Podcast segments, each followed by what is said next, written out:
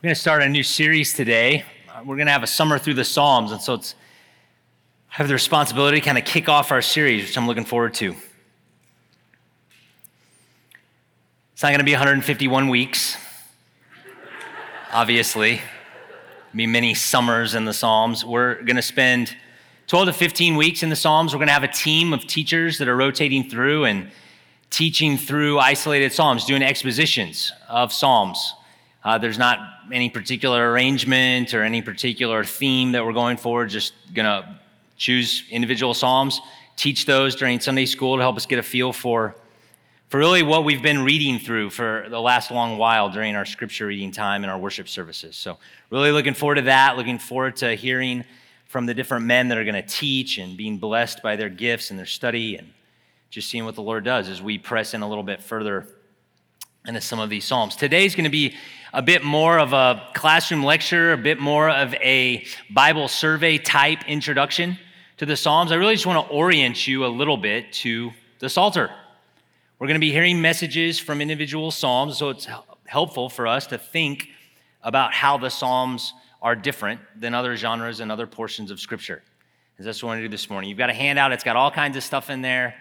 Um, uh, you know, especially the last part where it says some themes, that's stuff that you guys can go through on your own. We're not going to look at all those verses. If you were looking at that, holding your breath on my behalf, uh, let me just relieve you of that burden. We may not even go through any of those. That's for you. Uh, again, those are taken from Bible survey course notes, from seminary, and some other things. Just wanted you to have that information if you want to study along as we're teaching through individual Psalms this summer. When we studied through the minor prophets, we said that they were kind of like those crazy uncles that you know are family, but that you're a little bit afraid to talk to. And that, you know, they have wisdom and there are very good things to say, but they're strange, and so you avoid them. And hopefully, after our study there, we became more comfortable uh, talking to those relatives. Here, the Psalms are like that friend that's very in touch with their emotions. It's like the creative type they're very expressive in the way they respond to the experiences of life. They're maybe more right brained than, than average. And for some of you, you're right at home. That's like your closest friend. You are that friend. And so you're there. You are Psalm 130, out of the depths, Lord. My soul longs. That's every day. That's you just want breakfast. And out of the depths, Lord. I cry. I mean, that's just how you're wired. And some of us, get very uncomfortable with the more emotional language. It's like, am I allowed to say that? Uh, that sounds just more touchy feely than I'm accustomed to. Am I allowed to talk to God that way? Am I allowed to expose my feelings before Almighty God in the way that the psalmist does? And so we think about the Psalms, there's, there's balance for both of those perspectives. The Psalms are much more than just the emotional outcry of a believer. They're not less. Make sure we make that clear. They're not less than that. They are the emotional outpouring of believers dealing with the circumstances of life and theologizing in real life, in real circumstances. But they're not just an emotional sort of prayer guide to help us kind of be more expressive in our faith. They're richly and deeply theological. And uh, we want to see that. We want to know that. They're not it sounds bad to say just prayers. They're not less than prayers. They're not less than hymns. They're not less than the songbook for Israel, but they're more. And we'll talk about this a little bit later, but it's very interesting. And if you were in first service, you just heard Pastor Rick teach through Ephesians where Paul uses a psalter. And when you see how the Psalms are quoted in the New Testament, they're often not given there to help us see how believers reflected on the experiences of life. They're there to teach deep and dense theological truths. Um, Jesus quoted the Psalms, Paul quoted the Psalms, and they did that to teach very deep theological realities. In fact, I, I, had a hard time, and there may be some there, so you can double check me on this, but thinking of New Testament references to the Psalms where they're there to show, look how the psalmist poured out his heart. That's not really in our New Testament. Doesn't mean, again, that that's not why it's there. We have an entire Psalter for that purpose, but it's more than that and we're going to talk a little bit about that. So, the Psalms, and they're, they're so important for us to help us have a greater breadth of understanding God's works and God's ways. He didn't have to give us poetry like this, but He did. And it's inspired. And that means that it helps us in a different way, in a more nuanced way than the epistles do. or than the historical narrative do, or than the law and Deuteronomy does. It, it plays a unique role in our life and faith and in the canon of Scripture. So they help us have a greater breadth of understanding God's works and God's ways and the way that God's people are to respond to God's works and God's ways. So, some introductory kind of Bible exposition information, designations. We, you see the Hebrew uh, praises, it's an alliteration, the Hebrew term there for praises. In the Greek Old Testament or the Septuagint, that's what's designated by the LXX, psalmoi or psalms. And that's ancient designation for hymns and these songs. Authors and dates is kind of fun uh, because uh, a lot of this is based on superscriptions that in a minute we're going to say, like, well, are they inspired? I don't know. They're important, but all to say, I've given you kind of a survey of, of the authors.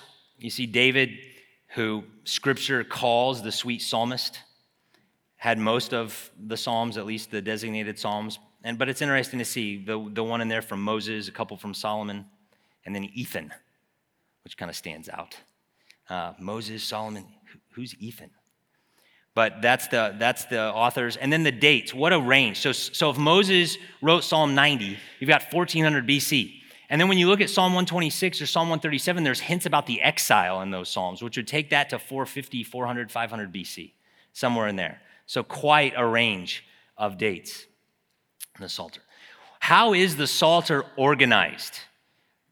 Many, many, many books have been written about this. Much ink has been spilled about this, and it's probably given more importance than it should be. But I do want you to have there is some organization and arrangement to the Psalter. The Psalms are divided into five books. The Psalter is divided into five books. You, I've given you those. It's interesting that at the end of each book, there's a concluding doxology. It's like a, a concluding, right, refrain of praise and recognition that kind of links the, the books together. There are, well, some say that Psalms 1 and 2 are like an introduction to the whole Psalter. And then some, Psalms 146 through 150 are kind of like the conclusion. And there may be some validity to that, but we don't have any, you know, explicit biblical warrants to that other than their first. And that the from 146 to 150 are last. And that some of the themes in Psalm 1 seem very big and less very specific and situational. And Psalm 2, very big and eschatological, and others are more minute and situational.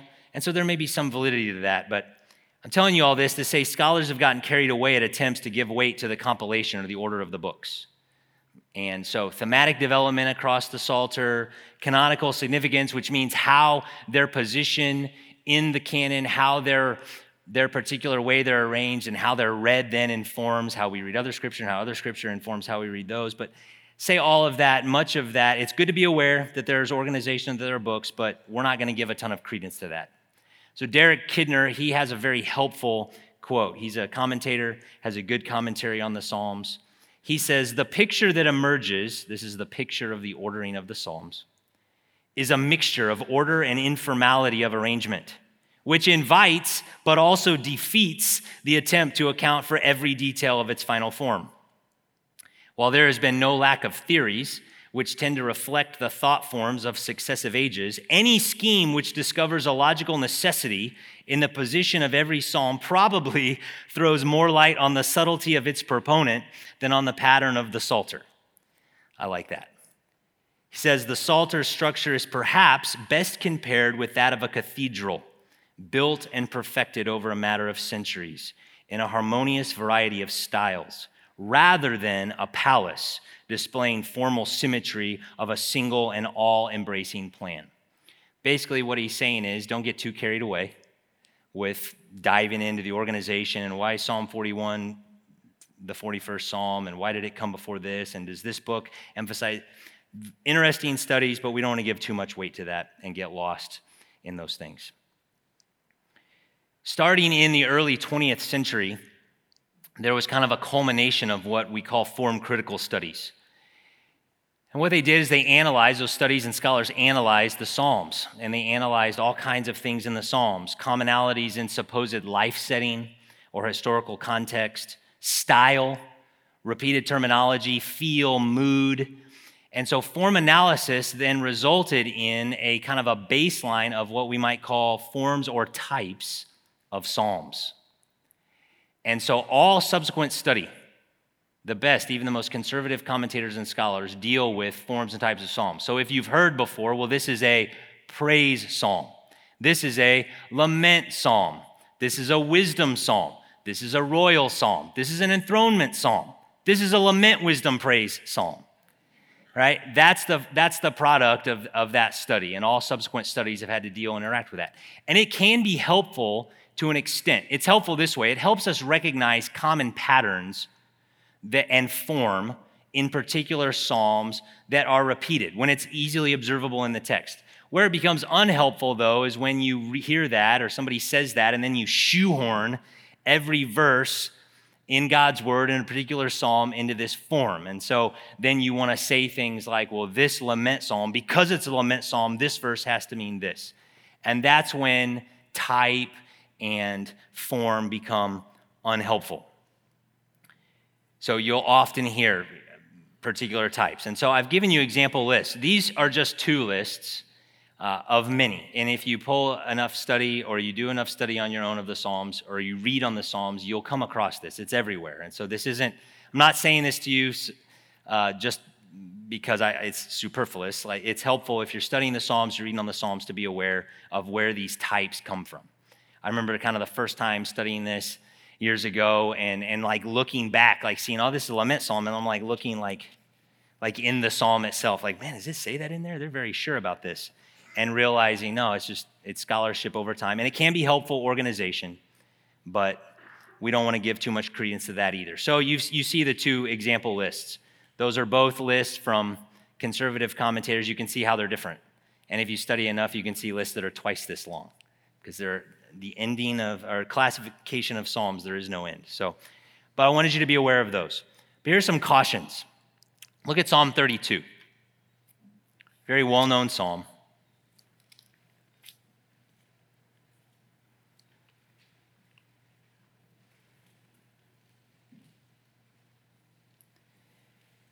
in Psalm 32, you have this first initial outpouring of, of praise. How, you know, an, an expression of truth. How blessed is he whose transgression is forgiven. How blessed is the man to whom the Lord does not impute iniquity. Then it transitions to basically by, by it's biographical.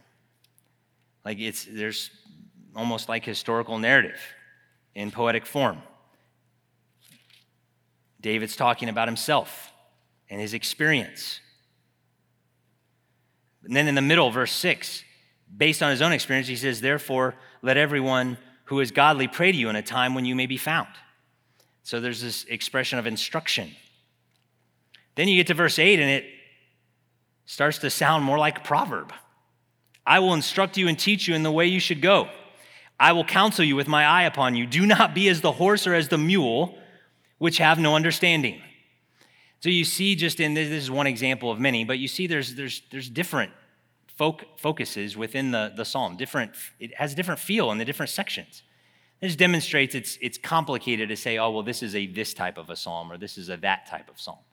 There's more nuance in a lot of the psalms than those labels um, can, can bear. So if you look at First Chronicles 16:4, we maybe suggest a a broader and more biblical classification.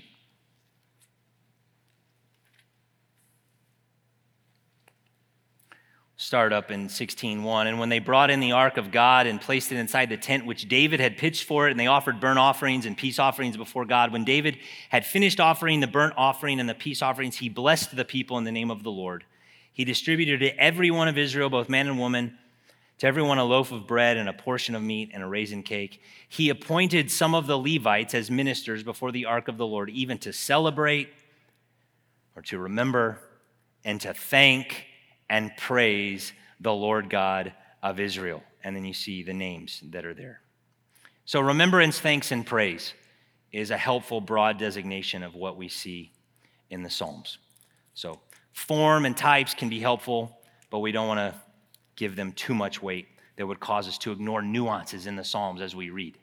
And I just know from personal experience, it can be discouraging to say, oh, this is a wisdom psalm, and you're reading and you're thinking, this sounds more like something else. But this guy over here that wrote this book and is published is telling me it's a lament psalm, so I need to bend my understanding of the text to fit this form, and that's backwards. So helpful, but ultimately not authoritative. What about psalm titles and superscriptions? Psalm titles and superscriptions. If, if you look back at Psalm 32,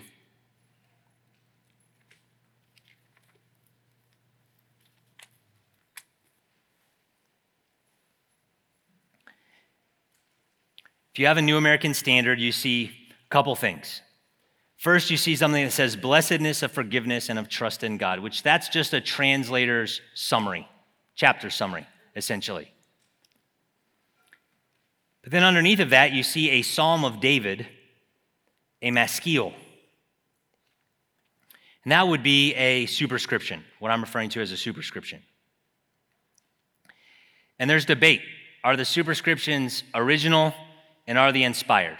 So, first of all, we all let me just acknowledge the obvious, but if you're reading and those two lines are close in your Bible, the one is a translator's chapter summary. That I'm not talking about that at all. The other is a superscription. And the question is, how much validity, how much weight should we give to these superscriptions? Should we read them when we read the psalm? Is it important? Is this scripture? And so, I'll just give you a couple of thoughts about that. So, one is again, be careful not to confuse translation summaries with psalm titles uh, and superscriptions and the terminology there. And I'll just say at the beginning and then I'll say this again at the end, but I'm not prepared to call them inspired, but there's a lot of warrant to see them as very historical and important. So, a nice mediating middle ground there. Not inspired, but they're important. And there's, there's histor- they're, they're historical, and there's warrant to see them as historical and ancient, um, even predating the New Testament times. So let's look briefly. Look at 2 Samuel chapter 22.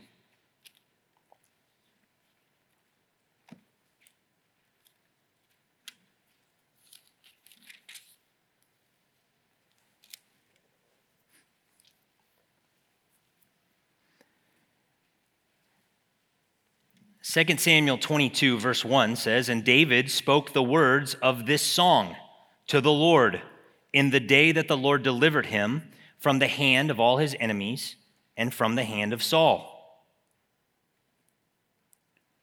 So that's inspired scripture. And then you look at Psalm 18, verse 1. For the choir director, a psalm of David, the servant of the Lord, who spoke to the Lord the words of this song in the day that the Lord delivered him from the hand of all his enemies and from the hand of Saul. So, certainly in this case, there's accuracy between this ancient designation and what we see reflected in Scripture, inspired Scripture. If you're thinking of Psalm 32 still and that term of maskil, and you see other terms when you read through the Scriptures, and everyone always says, I have no idea what that means. It may mean a wisdom song, it may mean with stringed instruments, it may mean with stringed instruments with wisdom and soft talking or something. Like there's just a lot of different terms that we throw out and say, well, it's maybe this and it's maybe this. The fact is, a lot of those terms that we have no idea where they came from originated before the time of Christ, before the New Testament. They're ancient. And that's why we don't know what they mean. But they show that there is historical precedent for the terms and that they're, they're very old. They weren't added, you know, in the 1500s or something. Also, we can compare in a couple places of scripture that are interesting to see how the New Testament writers and New Testament individuals speaking, like Jesus Christ, referred to the author of Psalms, where nothing in the Psalm states the author except the superscription. So if you look at Matthew chapter 22,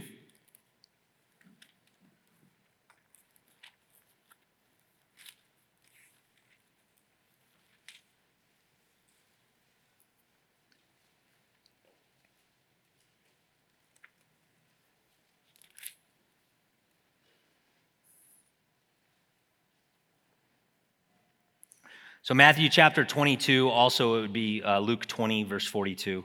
But Matthew chapter 22, verse 41 now while the Pharisees were gathered together, Jesus asked them a question What do you think about the Christ? Whose son is he? They said to him, The son of David.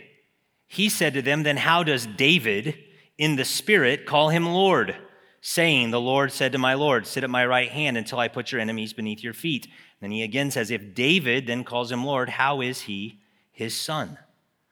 So he's quoting Psalm 110 and clearly attributing Psalm 110 to David. And when you look at Psalm 110, the superscription says that it's of David, but nothing in the psalm says that. And so it's just an interesting observation where Christ clearly attributes that to David. It, nothing in Psalm 110 explicitly says anything about David except the superscription. Similarly, if you look at Acts chapter 2, the same type of pattern happens. Acts chapter 2. Peter preaching, Pentecost, Acts chapter 2, verse 25, referring to Christ, for David says of him, I saw the Lord always in my presence, for he is at my right hand, so that I will not be shaken. And he goes on.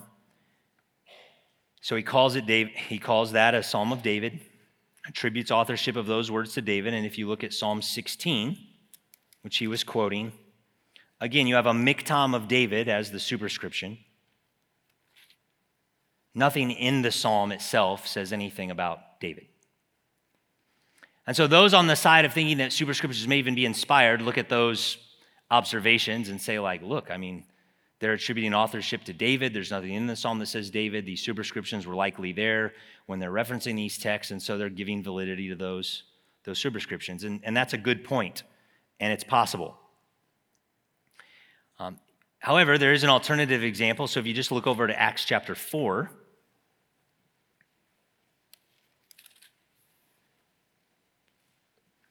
Acts chapter 4, verse 25, again, another sermon where a psalm is going to be quoted.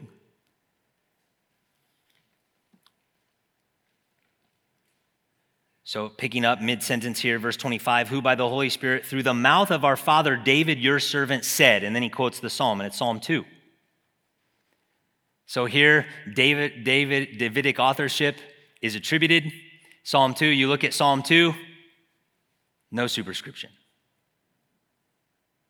Says nothing.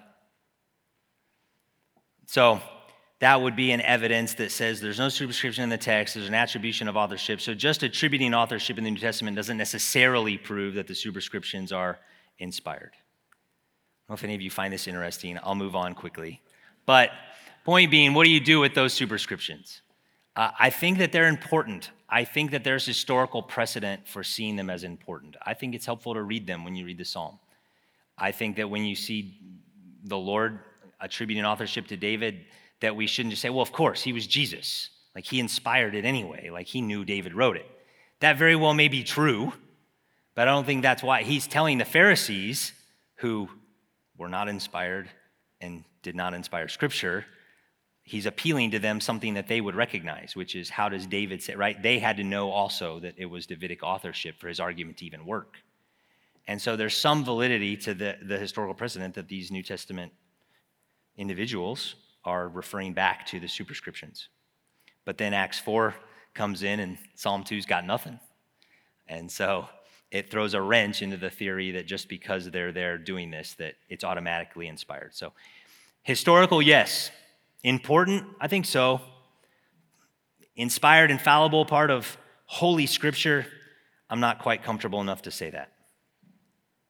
All right, next. So, how could you maybe sum up the Psalms? We're looking for a, a summary of the purposes of the Psalms. I given that to you in your handout. I would say this: the Psalms call us to worship the God who rules all things by remembering and trusting His promises by responding to the ups and downs of life in light of who He is, and by longing for the completion of all His saving work.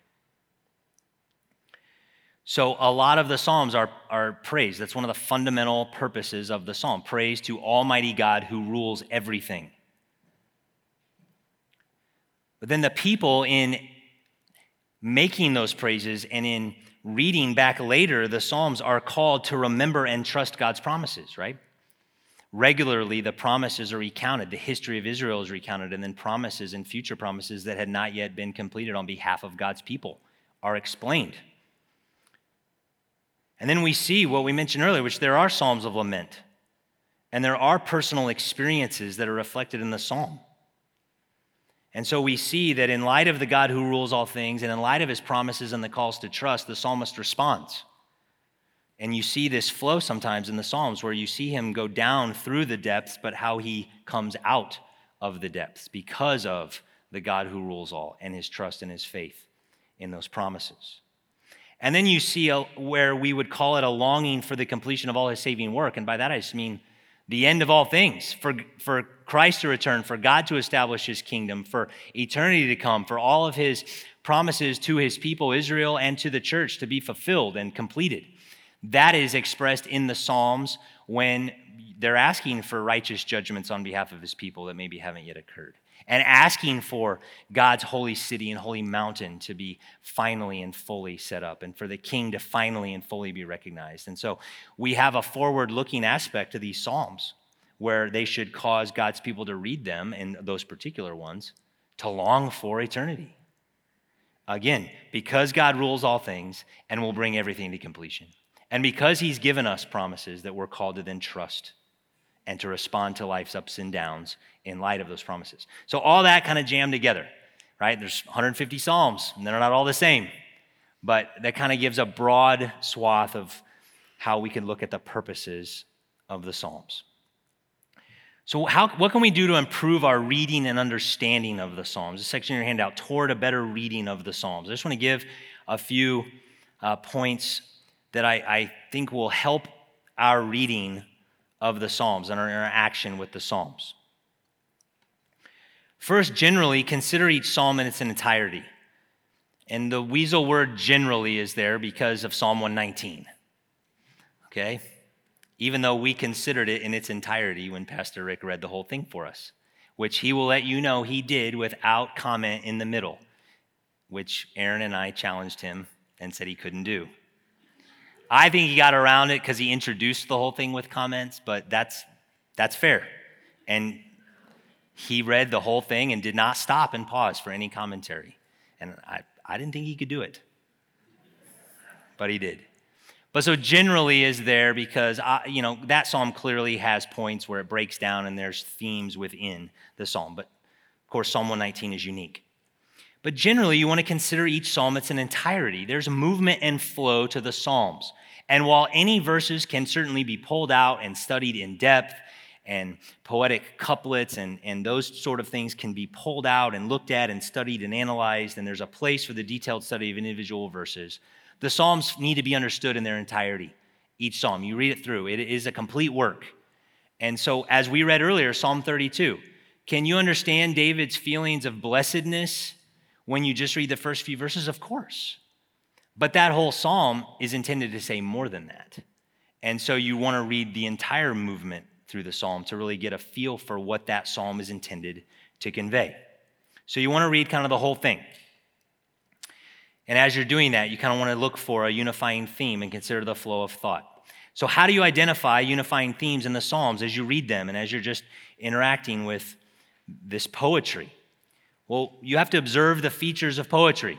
And this isn't something that you like learn one time and then you never have to think about it again. And then you just read the Psalms and you're always quick to say, oh, that's a metaphor, that's a simile, that's a, not, not at all. This is something that happens the more and more that you're exposed to the Psalms and you recognize the different aspects of, this, of the genre that God has given us this truth to. And so there are various features of poetry that we, to read the Psalms rightly, right? We read the Psalms differently than we read Romans. Agreed? And that's by God's design. And so when I say observe the various features of poetry, that's, that's all I'm saying. Just honor the genre that God gave us his word in. So remember that the psalmist used figurative language. He used figurative language, right? Psalm 1 He will be like a tree planted. He will be like a tree. Not he will be a tree, not symbolic stuff beyond that he will be like a tree firmly planted, where we start diving in and, well, what's he saying about me to be more tree like, to be more, uh, and we, it just, it's figurative language, right? And we have that throughout the Psalter. And so as you read, you're, you're going to be encountered with imagery. And we have to account for figures of speech, simile, metaphor, hyperbole. The Psalms have hyperbole. As poetry, there's hyperbole, right? When David expresses the all encompassing sort of transcendence and immanence of God, and he says, Where can I go from your presence? And he says, Right, I can go to the highest of highs and the lowest of lows. I mean, that's, that's hyperbole, right? David didn't have the ability to go to the far extents of the heavens or down into the depths of Sheol, right? He's expressing hyperbolically the truth that he was communicating. So we see hyperbole, and there are many, many others. But it's important to recognize genre and figurative language when you're interpreting and you're reading and allow it to be figurative. Similarly, there's parallelism, which is throughout the Psalms, and there are like so many different, at this point, sub classifications of parallelism, and we're not even going to try to go into all of those. But parallelism is simply, right, parallel thought expressed in similar grammar, similar sentence length, similar vocabulary, things like that. So let's just look briefly at an example Psalm 6.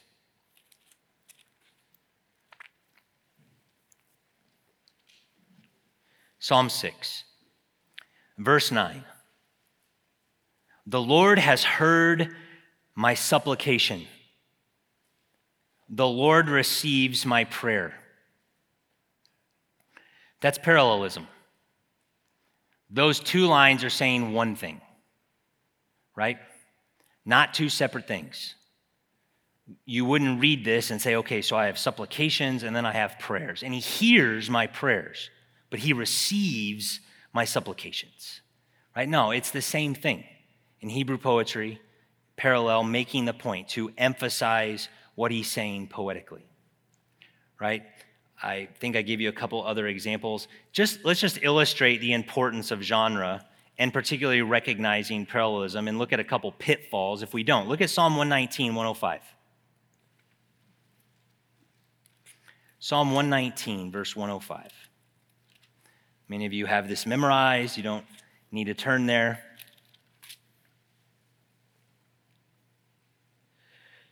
Your word is a lamp to my feet and a light to my path. Right? Wonderful truth. That's parallel. You can imagine the trouble that we get into if we start to dissect that. Right? You imagine the counsel to somebody, you, brother, you're doing a good job of allowing the word to be a lamp to your feet, but he has to light your path. Right? It's, it's silly. But you bro- we break things down too far that we're not intended to break down. This says one thing Parallelism has to be recognized. Psalm 51, verse 2. Similarly, right? You don't want to over extricate, I guess, overemphasize and then pull out terminology that's in parallel and overemphasize the distinctions. Wash me thoroughly from my iniquity and cleanse me from my sin. Well, are iniquity and sin two different terms? They are two different terms. But if you get hyper hyper classify that and act as if one of those things could happen, but maybe the other one didn't happen, or ask the Lord for one, or, or ascribe, well, he did this one, but you, you get into a lot of theological trouble pretty quick. So it's just recognizing parallelism and allowing it to be poetic and seeing that parallelism is more than one line, more than one term, more than one thing, but stating one main idea. And that's one of the predominant aspects of Hebrew poetry. You see repetition, repeated words or phrases that help you understand what the psalmist wants to emphasize. Sometimes this happens as a refrain. Psalm 107 is a great example of that. Say, What's this psalm about? It's giving thanks to the Lord for his loving kindness, right? Because that's repeated throughout. And I'm giving you that example. Sometimes you see what we might call an inclusio or bookends, which bracket or envelope or envelope the entire section of a psalm that help you see the main idea. So even though you have a main idea stated, and then even though the psalm may kind of go up and down and change directions, and then it comes to the end and it lands where it started, and that helps you see, well, that's linkage. That everything in the middle, like I should have these, this opening and, and ending bookend guiding my thinking as I read and, and try to understand the different shape and different flow in the psalm. And you see that with something we call stitching, which is maybe repetition of a word that helps link all the, the stanzas or the phrases or the couplets or whatever of the psalm together. So you want to recognize those very various aspects. Again, this isn't something like it's just being familiar as you read the Psalms. So please don't be discouraged. Like, think, like I don't read the Psalms with like a guide, a, an English grammar that lists out the 27 different figures of speech um, that I don't remember, and I try to identify every single. Uh, please don't hear me saying that at all. It's just recognize the poetic genre that you're reading when the Psalms, and you're going to encounter these things, and it should it should caution us from treating them like epistolary material uh, or historical narrative when it's not narrative, and trying to to interpret or understand in the same exact way. We need to recognize these various features of poetry. Also, then, you want to note the theology that undergirds the expressions of the psalmist. Now, what do I mean by that? The theology that undergirds the expressions of the psalmist. That is the theology that's actually behind the expressions of faith. The theology that then motivates and supports the praise. So this is what we said at the beginning. These are not simply heartfelt prayers of a sojourner. They're not less, but they're more. They're not only the emotional expression that some of us long for. They don't only give voice to our spiritual emotions, if you will. They're, they're more than that because they're undergirded by deep and dense theology. So I, I referenced this earlier, but just think in Romans 3, Paul quotes a whole bunch of Psalms all together to demonstrate the depravity of mankind. He's teaching very logically and very thoroughly justification by faith alone. And before he gets there, it has that there is none good, not even one, right? Psalm 14 and another psalm. And then in between there, there's like three or four other psalms that are just stacked up all together. And he does all of that to teach very propositionally the depravity of mankind. If you go to those psalms in their original context, they say much more than that. There's the experience of the psalmist and how he's experiencing evil. Psalm 14, for example, it doesn't, it's not a whole psalm about the depravity of mankind. But Paul uses those psalms to teach theology. And so that helps us see that there's theology that the psalmist had. And then when he expressed his faith, that theology informed it. And that's what's flowing out through the psalm. And so you don't read a psalm like you read Romans 3 or Romans 4. But you see that there are theological reasons why the psalmist says what he says. Now, sometimes there's very clear theology expressed when it says that God rules the earth. It's pretty straightforward. In John 10 34, Jesus quotes Psalm 82 6 to refute the Pharisees' false assertions. He, in, in doing so, he makes a point about the infallibility of Scripture. And he basically says, How are you not okay with me saying I'm the Son of God? Because in this psalm, there's terminology of calling individuals sons of God. And it's like, it's a very interesting usage of the psalm. Paul in Ephesians, as you'll hear in second service or as you already heard in first service, uses the psalm in an interesting way, teaching theology. If you read the Psalms, they teach that theology, but there's more in the whole psalm than what the New Testament writers are doing with those. So, what's the point of saying all that? Just that there's theology behind the psalm. So, as you read Psalm 32, there's an awful lot of theology that's informing his expression, saying, How blessed is the man whose transgressions are forgiven, right? And so you're seeing the outflow of someone who wrote that, who had theology that then informed their praise. And that's instructive for us. So we learn theology from the Psalms, but we don't do it in the same way that maybe we do when we're reading Hebrews. So, should we engage the emotions of the Psalms? Of course. Absolutely. God gave them to us in that form. But the sweet psalmist of Israel was more than a poet in touch with his emotions. He was a prophet and a theologian. And there's theology that is undergirding and supporting all of his expressions of praise and thanksgiving. And then we remember when the inspired theologians of the New Testament referenced the Psalms, often they were doing so to teach very specific theological principles. So then, as we read the Psalms, you say, like, okay, well, what about the takeaways? These are so personal. So, how do I apply? How do I take this outside of the original historical context and how it relates to David. And there are several things, but you want to look for timeless spiritual principles that are valid and applicable to all people. And sometimes they're situational or the same and circumstantial. You may be going through a trial, you may be going through a season of despondency or despair. And so those Psalms help there. There's more direct application there for you in those times. And so we want to take valid spiritual principles that can be informed by the circumstances of the psalmist and seek to find those principles and apply them to our life. One example, and it's the quote I gave you at the top of your handout, is what Calvin says about prayer. These Psalms teach us how to pray. He says, as calling upon God is one of the principal means of securing our safety, and as a better and more unerring rule for guiding us in this exercise, cannot be found elsewhere than the Psalms. You, know, you won't find a better guide for how to pray than the Psalms. In a word, whatever may serve to encourage us when we are about to pray to God is taught us in this book. That's one example of how to benefit and apply the Psalms. We see them as exemplary in how to pray, for example. So look for timeless principles. Now, this brings up the question what about imprecations? What about imprecations? Well, sometimes we're too quick to say that there's been this massive change, that now we're to love our enemies and pray for those who persecute us. Well, we are commanded to love our enemies and to pray for those who persecute us. But that's not quite as, as, as new as we sometimes think. Leviticus 19 18 says, You shall not take vengeance, nor bear any grudge against the sons of your people, but you shall love your neighbor as yourself.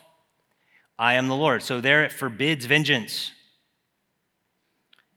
And he says, Don't bear any grudge against the sons of your people. Similarly, and even maybe more broadly, that you could say, well, that's limited to the, the community of Israel. Okay, that, that's true. It was talking about neighbors within the community of faith, and the imprecations in the Psalms are often dealing with those outside of God's people. Psalm, uh, Proverbs 25, verse 21 If your enemy is hungry, give him food to eat. And if he is thirsty, give him water to drink. For you will heap burning coals on his head, and the Lord will reward you. So, giving your enemy food and giving him drink when he is thirsty. Like we read those, that sounds a lot different than the imprecatory Psalms, some of them. The reason I read those is because that's from the Old Testament.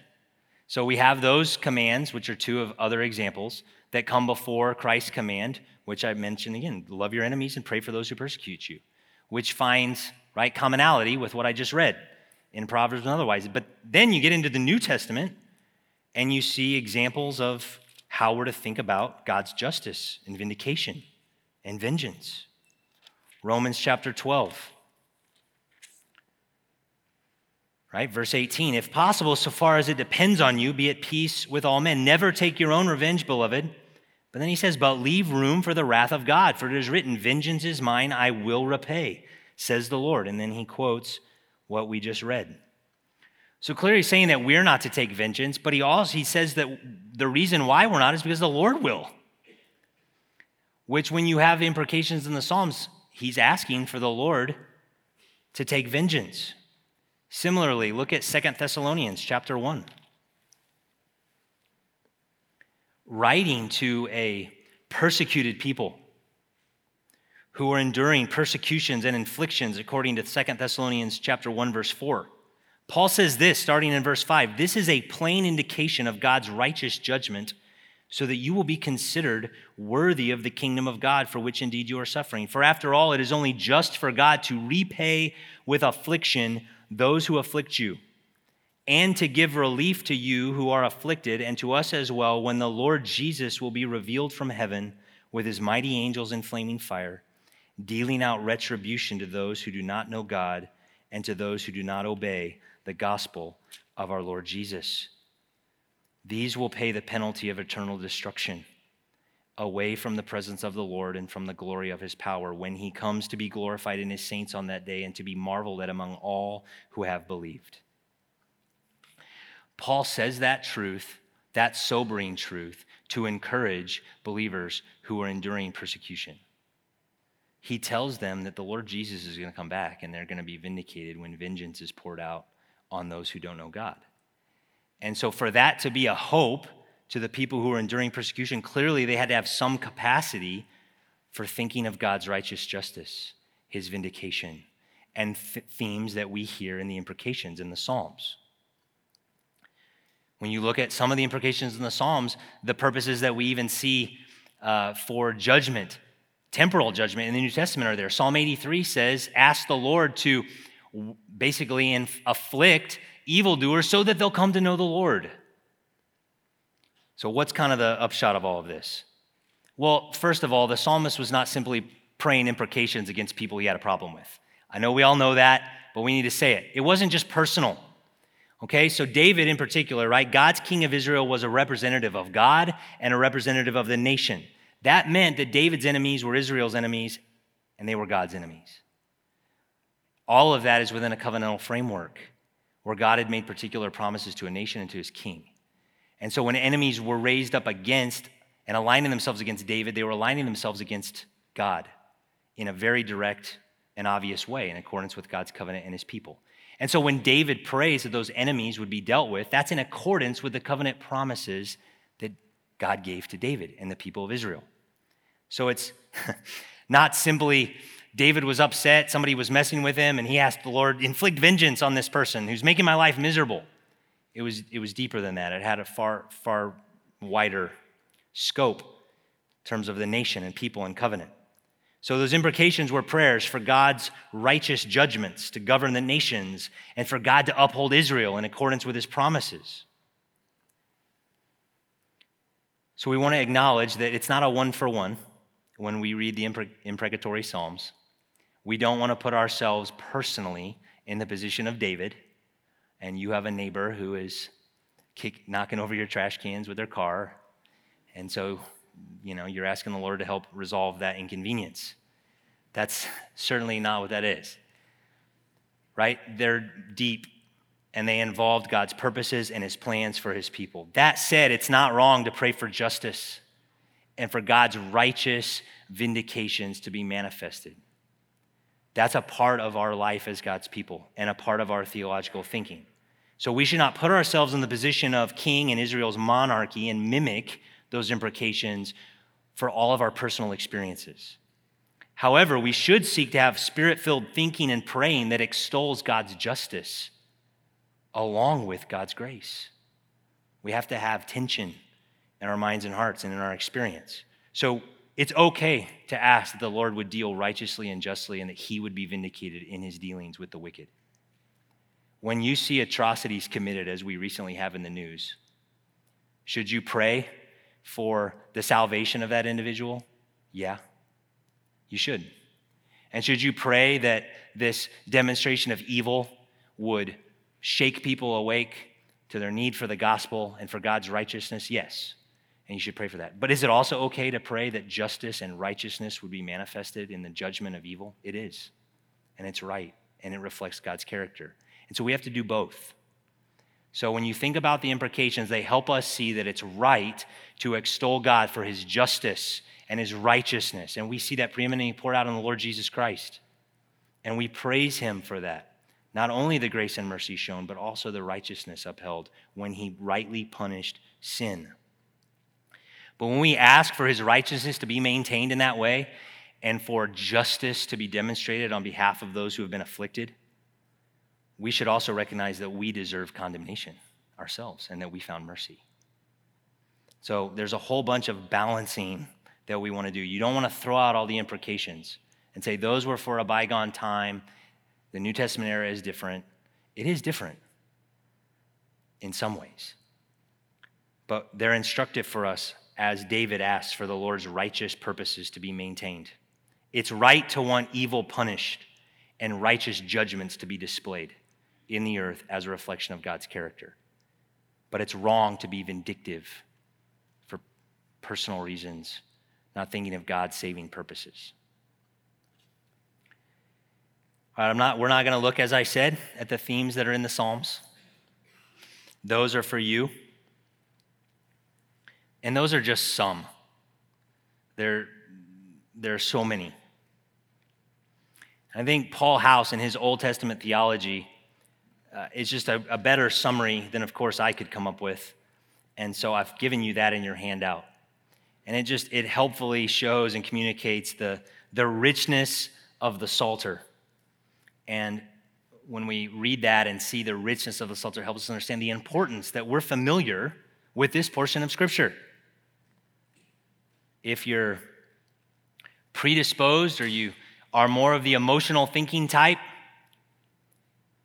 think about the historical significance, the redemptive purposes that are expressed in the Psalms, the theology that we can see in them. And if you're more of the non emotional type, you're more Romans 3 and 4 than you are Psalm 32, then be informed by the heartfelt outpourings of praise and thanksgiving and lament that are in the Psalms and see a faithful example of how to navigate life's circumstances with faith, even during hardship. Paul House says this no other Old Testament book, I mean, that's a, a, an astounding statement. No other Old Testament book has the theological and historical scope that Psalms displays. As a theological document, the book embraces the full range of biblical confessions about the Lord's character, activity, and concerns. Here, God is called creator, sustainer, protector, savior, judge, covenant maker, and restorer.